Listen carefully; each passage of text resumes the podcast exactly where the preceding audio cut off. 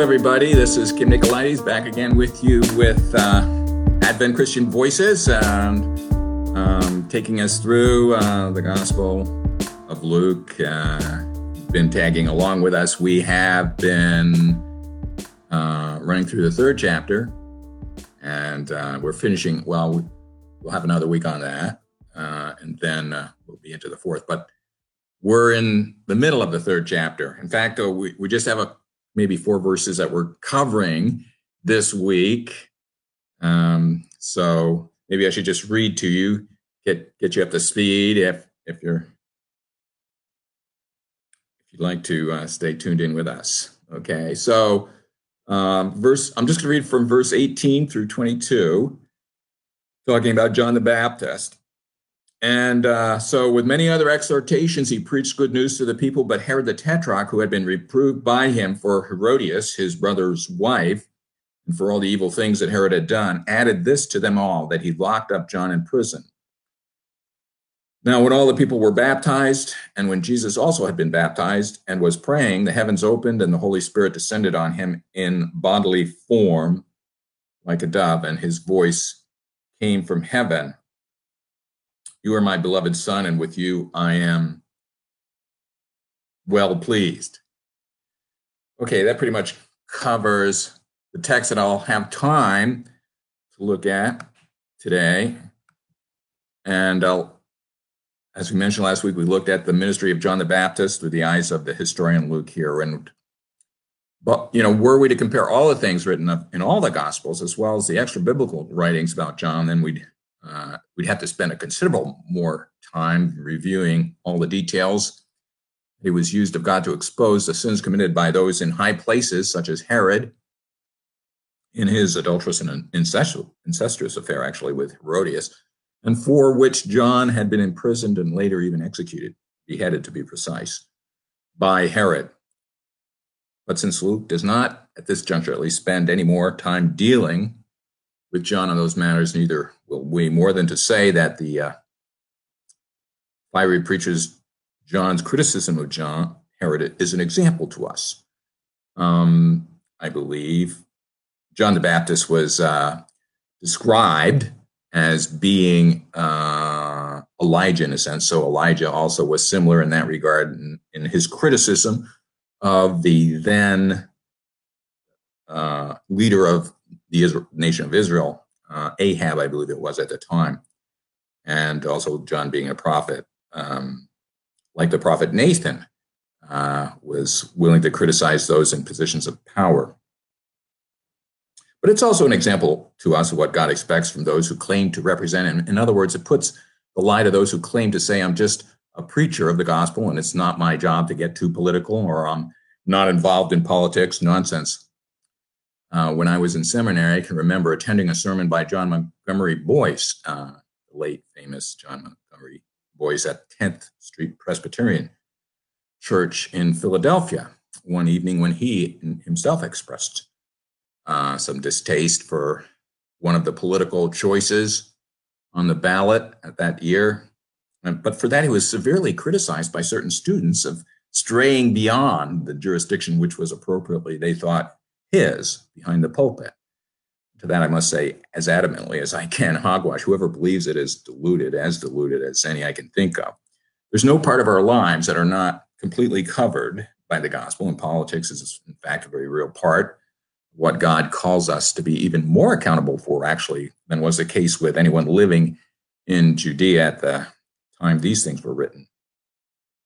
At that time, they were not living in a democracy as we do today, and they were living under a despotic dictatorship. So John's rebuke of Herod, by the way, was not even a Jew, demonstrates very clearly that even under those circumstances, God expects us to do or to use whatever influence we may have in expressing his displeasure, really, against sin wherever it occurs, whether publicly or privately.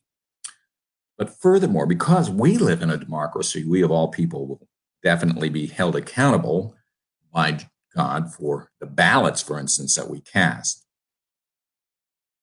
You know what really amazes me is how anyone who belongs to the, uh, at least from a national perspective, the Democratic Party in our nation in this day, and age could actually have the audacity to claim, and many do, to be Christians, or could be so deluded, in my opinion, as to think that they're included among those who will inherit eternal life at the judgment seat of Christ. You know, I've got news for you. If that's the case in the Bible, it's not the word of God. The last time I checked, it appeared to me that the uh, National Democratic Party at least has made, for instance, quote, the inconvenience, or the convenience, rather, I should say, the mother to be of supreme consideration when juxtaposed against the most vulnerable lives of their preborn children, thus endorsing, in my opinion, the most indiscriminate and extreme case of mass genocide to ever occur in the history of mankind.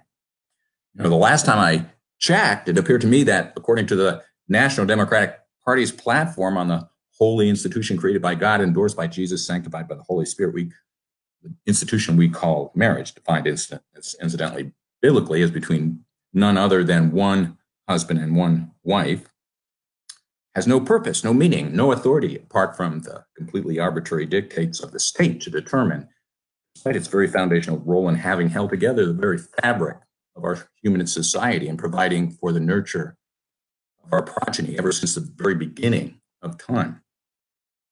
Last time I checked, the platform for the National Democratic Party cannot even allow us to distinguish between the most fundamental and rudimentary components of our basic nature, makeup, and identity as human beings created in the image of God, as men and women.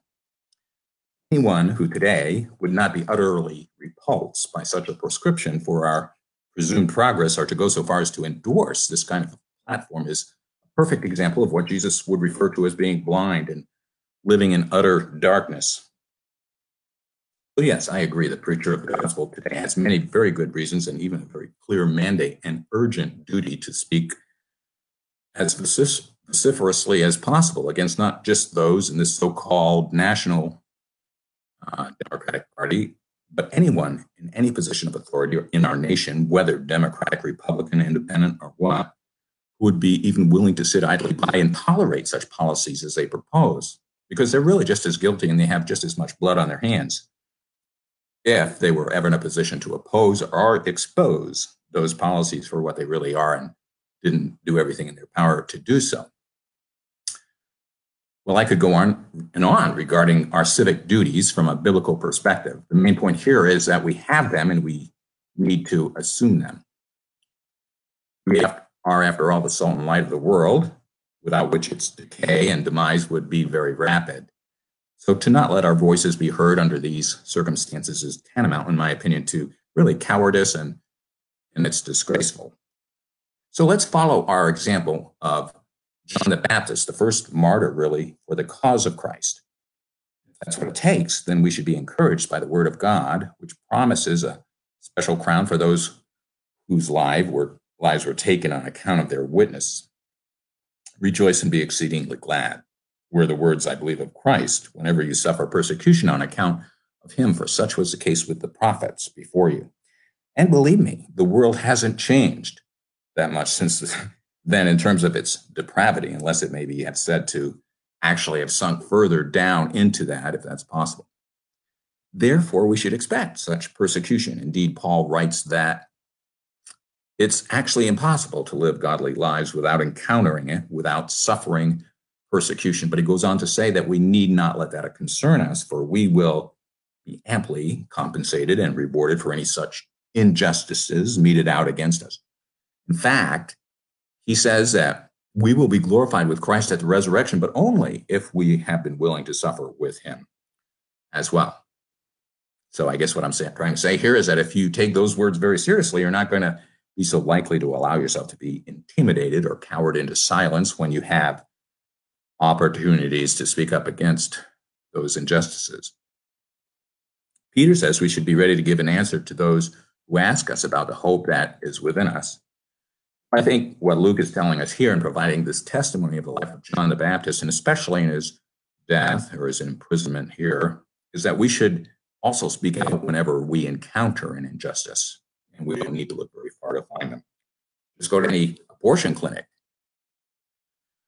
Well, Luke doesn't concern himself at this point so much with strict chronology of these accounts because in the following verses, That is, after John was murdered, he describes in part the baptism of Jesus in the Jordan River. And we know he was baptized by John on that occasion. So John had to be alive and out of prison.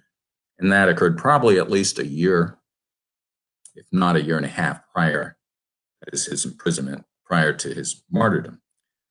But as we've seen previously in the first two chapters of Luke, he is intentionally weaving the accounts of Baptist John's life at the beginning with those of Jesus. And from here on out, he has pretty much concluded his comments on John and we'll be focusing almost exclusively on Jesus. Although later in chapter 7, the Baptist is mentioned again as sending out disciples to Jesus from prison to inquire as to whether he's really the Messiah. So, since he was apparently wondering at that time about when he would be delivered, apparently, or he Jesus would be delivering the nation and executing the judgment on sinners that John had been sent to forecast and warn about.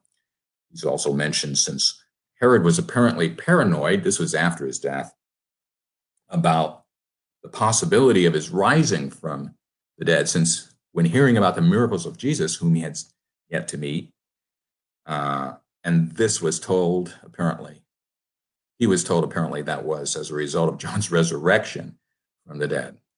And that news was later related, relayed to Jesus by his disciples when he asked them about who they thought he was or who they who others thought he was. In our passage for today, Luke simply describes the baptism of Jesus in the Jordan, which probably took place about six months after John had already begun his public ministry, and we could elaborate, including what we know from the other accounts of the Gospels. And John tried, for instance, to dissuade Jesus claiming that he was one rather than Jesus of need of being baptized. Obviously, if John recognized the divine nature of Jesus, that would certainly be true. But nonetheless, Jesus shows up one day after having apparently taken off his carpenter's apron, dusting it off, laying it aside, and then trekking the 70 plus miles down from Galilee to the Jordan in Judea to wait in line and be baptized by John. Jesus certainly did not have any need to be baptized by John or anybody else on, that, on account of any sins he had committed and wished to repent of since he had no sin. But like the prophet Daniel of old, he was nonetheless willing to identify with and be identified with his people who desperately needed God's forgiveness and cleansing, and hence who desperately needed to repent of their sin, of which this act of baptism was but a symbolic outward and public gesture signifying the humbling of oneself, which such repentance required. Paul writes in his epistle to the Philippians, chapter 2, of this humbling nature of Christ, who, being in all respects and appearances equal to God, without considering equality with God as anything in need of being grasped, and, and yet who emptied himself in taking on the form of a slave, being found in the likeness, born uh, in the likeness of men and found in human form. He humbled himself to become obedient to the point of death, even death on the cross. And so, on account of that, God has exalted him and bestowed on him a name that is above, above every other name. So, at the name of Jesus, every knee should bow and every tongue confess him as Lord to the glory of God the Father. Well, this is this striking humility of Christ is demonstrated for us again and again in his life in just about everything he says and does. And it's precisely in those deeds and acts in which that is most exemplified, such as in his willingness here to submit to baptism, that there's this counteracting response by his Father in heaven. In this case, it's through having the sky ripped open, the visible descension of the Holy Spirit in the form of a dove to alight, I suppose, on his shoulders, and the audible booming voice coming out of heaven itself, declaring him, Jesus, that is, publicly, as his dearly beloved Son. We should also note that this passage, when read in parallel with the other accounts, of this incident indicates that Jesus literally went into the Jordan River and was submerged under its surface before emerging and stepping out, out of the water, having been essentially completely immersed. And because of this, because the word baptism itself in Greek can sometimes mean to immerse, although it's not, frankly, the typical Greek word meaning to immerse, which happens to be bapto, but because nonetheless of this. They assume that immersion is the only acceptable mode of baptism.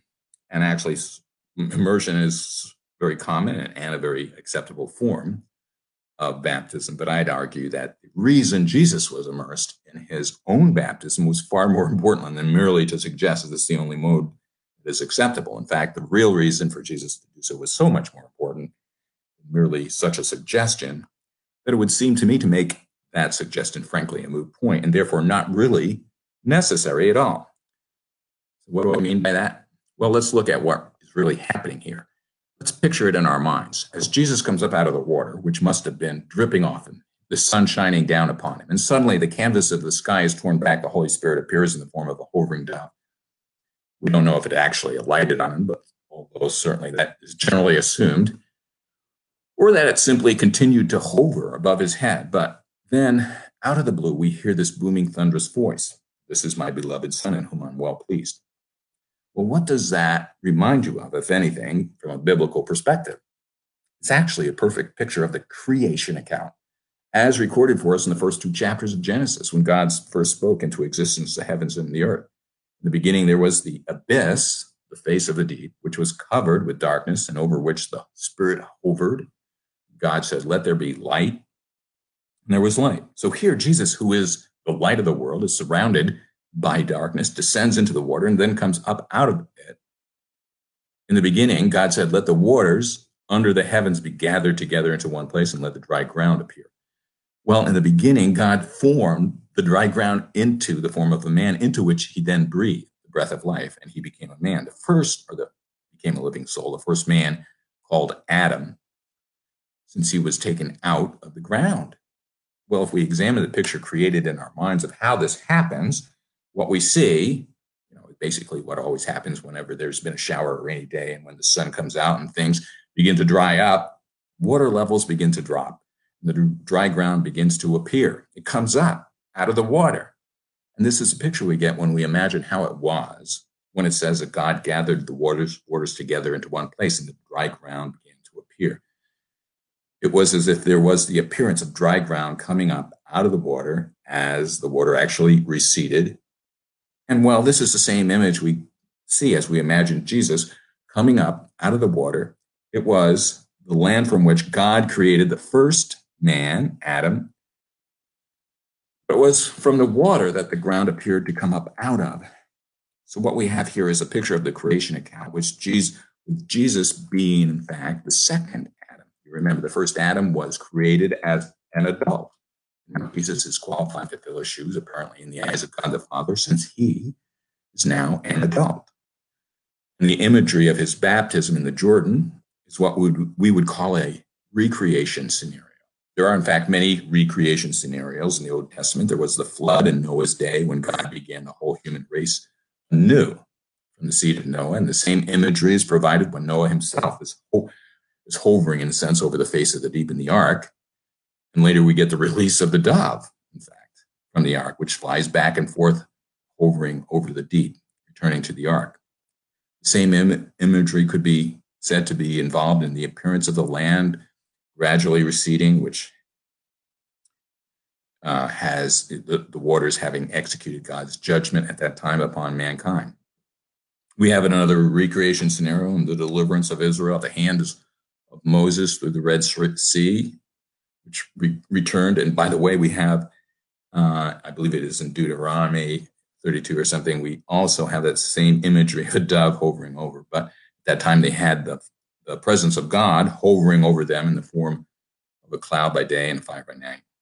Other recreation scenarios include the carrying off of the Ark of the Covenant by the Philistines during the time of Judges, when Phinehas was the high priest, or the destruction of the temple, or the carrying off of the people of Israel into Babylonian captivity and their restoration 70 years later. One could even say that the destruction of the temple and the obliteration of the nation of Israel, which didn't occur until later, in 70 AD under the Romans and the rise of Christianity in the first century was a type recreation scenario. Since it was a forecast, or it was forecast, I should say, in the Old Testament in Daniel 9, 26 and 28, and that in that uh, prophecy, the, the, the destruction itself was likened to a flood. But in this case, uh, the the imagery is reinforced. In the case of Jesus' baptism, it's reinforced by Luke by what immediately follows in this account, where he gives the chronology of Jesus through the lineage of Mary, in which he goes all the way back Adam, but instead of stopping there, he goes back even further, calling Adam the Son of God.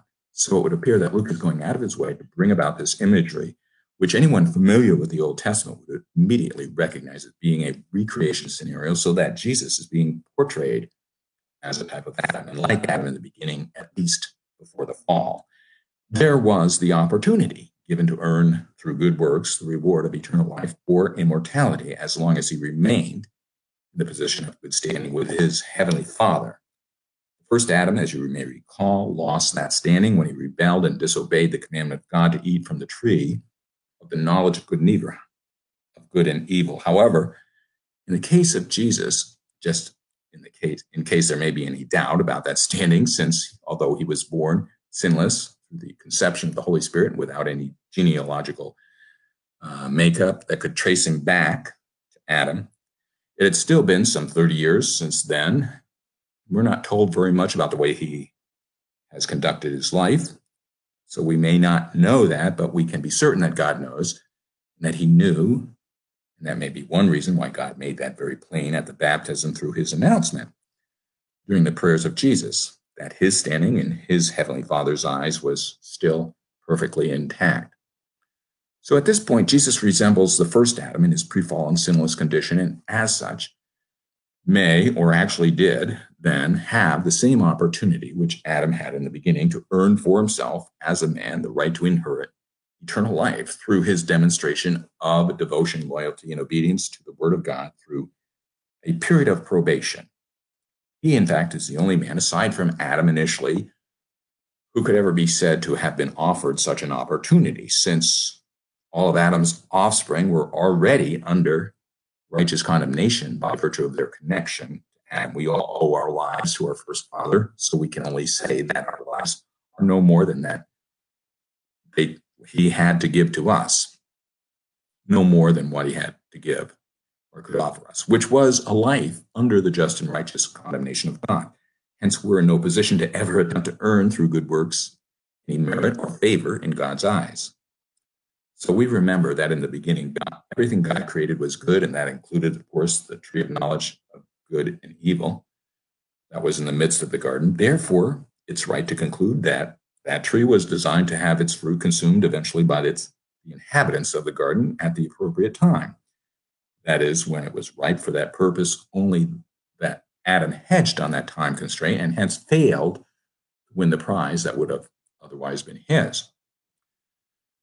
Notice what this implies about Adam. In other words, he was not immortal, that there was no part of Adam or component of his being, so many are wont to say, that has in itself immortality. If so, then there was no point in giving him a period of probation during which time he may have earned it. And so, since he failed in his probation, he lost forever the opportunity he once had to earn for himself the right to possess immortality since Jesus came into the world to assume the position which Adam once had, that would mean he also, at least from his human perspective, would have had a period of probation during which time he may have the opportunity to earn for himself through his meritorious behavior the gift of immortality. This indeed we see was the fact. It was, in fact, the immediate action taken by Jesus once the, the declaration of the Father made publicly at his baptism that his dearly beloved he was his dearly beloved son in whom he was well pleased. This, by the way, was followed immediately in Luke, right after Mary's lineage, which is taken back to Adam as the Son of God, that we have the narrative of Christ in the wilderness, which was again another picture of Adam. Only this time, rather than being in a lush, exquisite garden where every conceivable need was met with superfluous abundance and immediate response, Jesus was compelled by the Spirit to go somewhere that could easily be described, be described as the most barren and inhospitable terrain on the planet. Instead of having every imaginable uh, whim of one's culinary delight satisfied in a moment's notice, Jesus was compelled to go without any physical sustenance whatsoever for a period of 40 full days and nights. The other Gospels fill in some of the details explaining that Jesus was among the wild animals, which was another allusion, by the way, to the Garden of Eden, Adam's role in naming the animals. And by the way, that was another feature of the second recreation account we mentioned with Noah uh, as well, when God wiped out the entire human race and began all over again, who also brought in with him the, all the animals at that time. So we know that God cares for the animals, and after their and their suffering, He cares about. And all of this is really, it falls entirely on the shoulders of the first Adam, since he was given the authority to govern over them in the beginning, and his governance wasn't a failure. But only because he failed to trust God, just like Adam, Jesus was put to the test, although under far more severe and strict conditions. Unlike Adam, however, Jesus passed the test with flying colors, never succumbed to any of Satan's deceptions or temptations. We'll get into that later uh, in a couple weeks. But even to the point of starvation there in the desert. And we know that because once he had succeeded in resisting everything that Satan was able to throw at him, he was so weak physically, he was not even able to feed himself. And that's why it says the angels had to come and minister to him to restore his strength. The point of all this is that Jesus succeeded in passing the test of what may be said to have been offered to the original Adam, only on a condensed scale because it was done in only 40 days instead of in Adam's case, what may have taken several years. The severity of it had to be intensified in order to make it comparable. In any case, Jesus won the battle even under the most severe conditions, and as such was the only man to ever have lived who earned for himself the right to immortality through his obedience. And as such, he was the only person ever who lived, also who was in a position to offer himself in exchange for those who could not afford. They no longer could do anything to free themselves out from under the enslavement they found themselves in under the tyranny of Satan and death itself, ultimately, because of God's righteous judgment. Scripture says, For anyone who is in Christ, he's a new creature. Old things are passed away. Why? Because Jesus was the only one in a position to offer himself in their behalf. He actually did offer himself in their behalf when he went to the cross in their stead. That freedom is now available to any who will simply call upon the name of the Lord. Call upon him now before it's too late if you have yet to do so. Well, that brings us to the end of the time we have today uh, for this message. Uh, please leave any comments or questions uh, that you have, and uh, I'll be happy to respond to them. But let me just say a quick prayer before I conclude this broadcast. Amen. Let's pray. Father, we thank you for your wonderful gift of eternal life through Jesus Christ. Help us to receive that gift and to open that gift through your, our simple childlike faith in Jesus and help us to tell others also who need to receive it as well. Through the power of your Holy Spirit, we pray. Amen. Well, that concludes our broadcast for today. For today, this is Kim Nicolaides with Advent Christian Voices. Bless you all.